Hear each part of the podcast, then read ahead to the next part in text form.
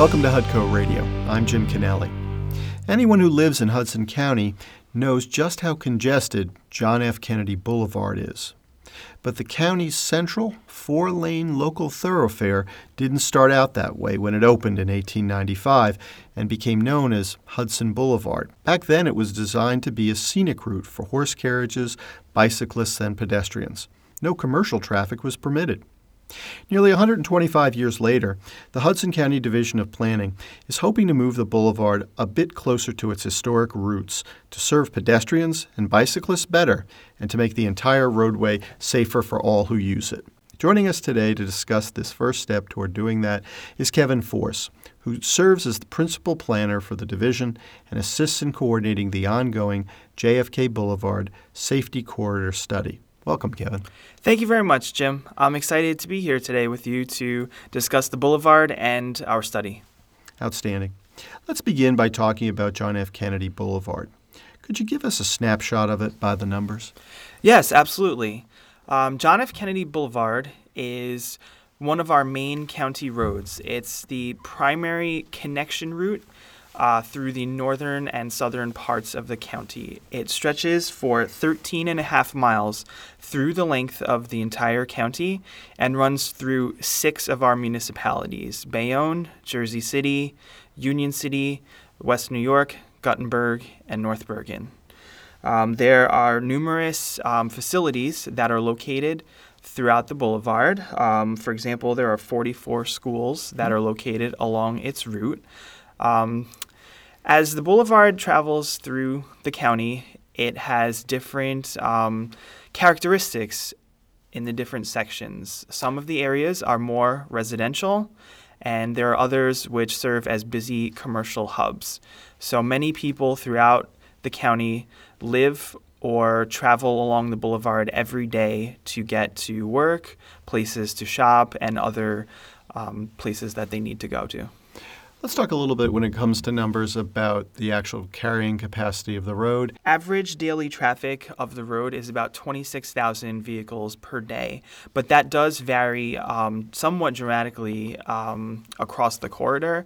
Uh, generally, in the southern area in Bayonne, it's um, more a little bit over um, 10,000. And in some of our more um, busy, congested areas that are uh, connecting with other primary routes, uh, that goes to over 30,000 vehicles per day. Wow. Tell us a little bit about the, the numbers related to uh, uh pedestrian and uh, driver safety in the corridor in analyzing the boulevard and some of the safety issues that have been occurring there, um, we did find from 2014 to 2016 uh, there were over 4,000 crashes that occurred along the boulevard, and this includes all different um, types of crashes, um, head-on collisions side swipes, uh, collisions with parked uh, vehicles. So there are a variety that do happen along the boulevard. Um, those crashes resulted in over 1,100 injuries, and um, sadly, there were 12 fatalities that occurred as a result. Hmm. So, how are you trying to improve things? So, over the past few years, we've been working with the Office of the County Engineer on some um, safety studies along the boulevard to do some uh, programs and look at design improvements. We've also been working with the Hudson TMA on some education campaigns. And uh, so we've been putting a lot of um, effort into looking at particular corridors of the within the boulevard um, to see what some of the issues are there. But we really wanted to take a more comprehensive look and focus on some areas that we did not otherwise get to study and look at the boulevard comprehensively to see what are some of the issues that are occurring across the entire corridor and what can be done about it. And my understanding is that that is what was the um, driving force behind this JFK safety corridor uh, study. Is that correct? Yes, that's correct. So, so talk about the study, if you could. Okay. So, in order to take a broader look, we decided to go forth with um, pursuing a broader corridor study. We applied for and received grant funding from the North Jersey Transportation Planning Authority to conduct the study. Yes, and we were able to use the funding to bring on uh, two consultant firms to assist us with this study. Our consultant firms are Fitzgerald and Halliday and Stantec, which are both uh, planning and engineering firms that have expertise in traffic safety and design. And so, what does what do these two firms? What did they contribute to the work? Uh, what for our listeners? What, what would uh, these companies do in terms of uh, helping you uh, build a data set? uh, the They were able to assist us with both the data analysis component of the study as well as the public outreach component of the study. Um, in terms of the data analysis, we collected several sources of data to really analyze and determine what are some of the issues that are occurring along the boulevard. Um, we did several methods of data collection and analysis. We used um, Safety Voyager, which is a um, application from the New Jersey uh, Department of Transportation to collect 11 years worth of data from the corridor, and we were also able to geocode that data to look at it on a map and see geographically where these crashes are occurring. Uh, once we had that data, uh, our consultant team also reached out to the local uh, law enforcement um, departments in the municipalities we were working in and were able to ta- obtain police investigation reports. And uh, those gave a little bit more detail about the circumstances of the crashes, you know, what time of day, the weather conditions, and that gave us a better picture of what was actually occurring. And we're able to then uh, create crash diagrams, which showed us all of the crashes that had happened in the past three years and what types of crashes they were, whether they were involving turning movements or, you know, head-on collisions, whether they involved um, pedestrians or cyclists, and that helped us to really understand better what some of the recurring um, patterns were, so we could identify um, areas of greater concern and other locations uh, which saw frequent levels of, of crashes. So you put this in historical context. You work with public law enforcement. Was there also a, a component at all that involved field study or anything like that? We decided to um, use a data driven process to select four focus areas for more in depth analysis, and we would develop uh, concept designs for the four areas. In determining our focus areas, we wanted to choose areas that would be representative of the other areas along the boulevard so that we could then look at some of our results and see that they might work elsewhere along the corridor. The focus areas that we selected were from 26th to 32nd Street in Bayonne, from Gates Avenue to Danforth Avenue in Jersey City, from Hague Street to 10th Street. Uh, that section falls between Jersey City, Union City, and North Bergen. And finally, 37th Street to 43rd Street, and that falls between Union City and North Bergen. There were some common findings uh, from all areas. Uh, illegal parking close to intersections inhibits pedestrian visibility. There has been a lot of um, jaywalking, uh, side swipes, and crashes with parked vehicles. Um, there's prevalent speeding and distracted, distracted driving, and there are a lot of left turn conflicts. Could you talk a little bit about what the public outreach component has been? We did a broad approach to our public outreach. Um, we went to events throughout the county and set up tables there where we could talk to the residents about what we were doing and um, get them to share some of their thoughts and opinions with us about what some of the issues are along the boulevard and some solutions that you know they might like to see implemented. We also conducted an online survey where we asked our we asked um, residents about some of the issues that they saw along the boulevard. We found through our survey that 62% of the respondents use JFK Boulevard every day. We conducted a survey in both English and Spanish, and we were very pleased that we received over 700 responses to the survey. Well, and, and that's probably a testament also to the aggressive social media outreach that's been developed over time for the division. I've seen how um, we've had a host of things from your division um, flyers for events, encouragement to be involved in uh, the census. So this is, I guess, kind of an outgrowth of that. Yes, for everything that we're doing, we're trying to encourage the public to be an important part of it. You're going to be holding a public meeting about um, the, the corridor study, and so I wonder if we could talk about that. Um, this um, this public meeting for the study, when's it going to happen? What's going to happen there, and who should attend? The public meeting for the study is going to be held on Tuesday, April 23rd, and it will be at the Union City campus of the Hudson County Community College in room N515. The public meeting is really going to be an open house style format. Uh, we will be there between 6 p.m. and 8 p.m., and anyone is welcome to stop by at any time during those hours. I'm going to give a brief presentation describing what the study process was and what we were trying to do, and we're then going to show our preliminary design concepts and invite the public's opinion about what they think about them, if there's anything else that we missed and that they would like to see that we should look into. Um, so that sounds like a great way for folks who are interested in getting their two cents in on what the future holds for the uh, the Boulevard corridor um, to, to, get the chance to do that. Yes, absolutely. We're hoping that you know the public can come to the meeting and give us their opinions about what they what they think and would like to see in the future. I know that we don't want to ruin the meeting by giving too much away here, but I wondered if you could uh, maybe describe in brief some of the proposed ideas that, if, if, you do show up at the meeting, and get to ask questions. Um, if you do show up at the meeting, uh, you might hear about. Can you talk about that a little bit? Yes. Um, we've developed several design concepts um, for the four focus areas that we had through the study. Um, now, unfortunately, um, the different uh, areas of the boulevard are not all the same. So right. there's no one size fits all solution. We had to look at the context of each area.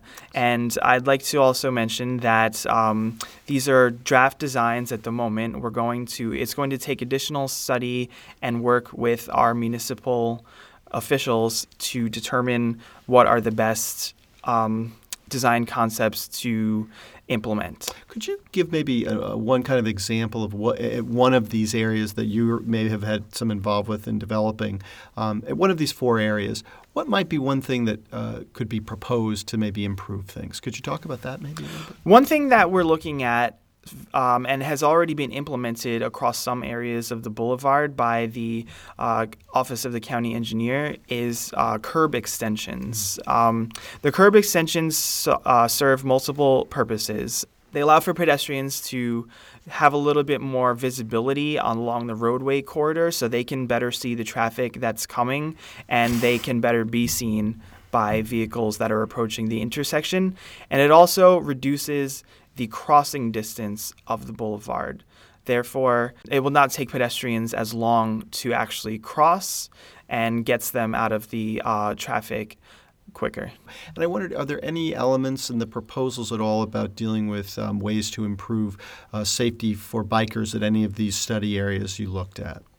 We have looked at some other bicycling efforts around that are taking place around the county. Um, there are several bike share systems that are being implemented throughout the county, and um, Jersey City is just now finalizing their bicycle master plan. So we've taken into consideration um, some of these other uh, cycling efforts that are taking place, and we wanted to look at how these could be incorporated into our study and along John F. Kennedy Boulevard as well. Um, as a long term solution, um, we think that there is an opportunity, especially in some of the lower uh, trafficked areas of the boulevard to one day add um, some bicycle lanes there. And we're also looking at maintaining or extending um, connections to other travel routes. In the southern um, portion of Jersey City, um, there's going to be a proposed connection of the Morris Canal Greenway, hmm. which would go from Mercer Park across Kennedy Boulevard into the Country Village section of Jersey City. Could you talk a little bit about some of the uh, corridor wide recommendations? The corridor wide recommendations that we found through the study fall into three categories education, enforcement, and engineering. Uh, through education, we would like to work with the public who travel along the boulevard to make them more aware of some of the safety issues and what can be done to make the boulevard safer. We want to work with law enforcement to prevent unsafe behavior. And we also want to look at engineering solutions um, that can be added to increase safety along the boulevard. We think that it would be effective to look at the um, signal timings across the boulevard. Um, one of the overall recommendations for the study will be to conduct a further um, signal an- analysis across the boulevard in order to time traffic signals to maintain traffic at an acceptable speed. If there's a stretch of open green lights, it increases the tendency to speed. Right. And so some um, stoppages in between can help to manage the traffic flow and allow for more um, crossing times for pedestrians and other roadway users. We would like to look at implementing lead pedestrian intervals throughout some of the intersections of the boulevard. A lead pedestrian interval allows for a phase within the traffic signal timing so that pedestrians can get a head start in entering into the roadway before vehicle traffic begins. Therefore, they have more visibility and can in, and can shorten their crossing um, times before vehicles enter the roadway, increasing the safety. This is sort of a head start, I guess, right? Right. There's also um, some intersections where we feel it may be possible to have a dedicated pedestrian phase where all vehic- vehicular traffic would be stopped, where the pedestrians can cross and get out of the roadway before the vehicular traffic re enters. It may be an adjustment, but we feel that as long as it does not degrade the level of service dramatically, that it will have a great increase in boosting safety. I know one of the suggestions that have been made by activists is adding turning lanes. Can you talk about the pros and cons of that? We've found through our study findings that there are a lot of side swipes and crashes with parked vehicles along the boulevard. And this indicates that vehicles are frequently shifting between lanes. If there's a vehicle double parked in one lane or another vehicle trying to make a turning movement in another lane, they're shifting frequently. And so we're looking to maintain vehicular safety by cl- keeping the travel lanes flowing. Um, a good way of doing that would be to add a dedicated turning lane. However, based on the width of the existing roadway, um, there are trade offs that often have to be made because it would require additional width. Therefore, it may require the removal of some parking spaces, which can be difficult in an area where parking is valuable and at a premium. And therefore, in order to implement any recommendation of that type, it will require further study and coordination with municipal officials as to what the best solution for that particular section would be. Well, it seems always that everyone's down with safety until you take away a parking space. Right. Yes. There's always a trade-off that has to be made, which uh, you know does make it a challenge, and so we need to look at what's the best particular solution for the area. And as things change over time, um, it may evolve. This study will produce a report that will be submitted to the county executive and board of freeholders. Do you, you have a sense of when that report will be completed um, and you know what it may entail in final? Right now, we're developing our our final draft of the report. Um, we are going to have some more input from the public first and from our other um, technical advisory committee members. The final draft of the report is scheduled for the end of April. We are planning to have the final report completed by May with delivery in June. Well, Kevin Force, Principal Planner for Hudson County's Division of Planning, thank you so much for joining us. Thank you so much, Jim. You can learn more about the JFK Boulevard Safety Corridor Study on its webpage, hudsoncounty.org backslash JFK Safe. To keep up to date with county government news and announcements about things like the JFK Boulevard Safety Corridor Study, please follow us on Twitter at HUDCOTweet at twitter.com. You can watch videos of county cultural and heritage programming, news announcements, and other events on our YouTube channel, HUDCO TV, and we're on Instagram with the handle HUDCO Insta. Thanks as always to County Executive Tom DeGise and the Board of Chosen Freeholders, who sponsor, support, and direct all the programs and services discussed on this podcast. Take care.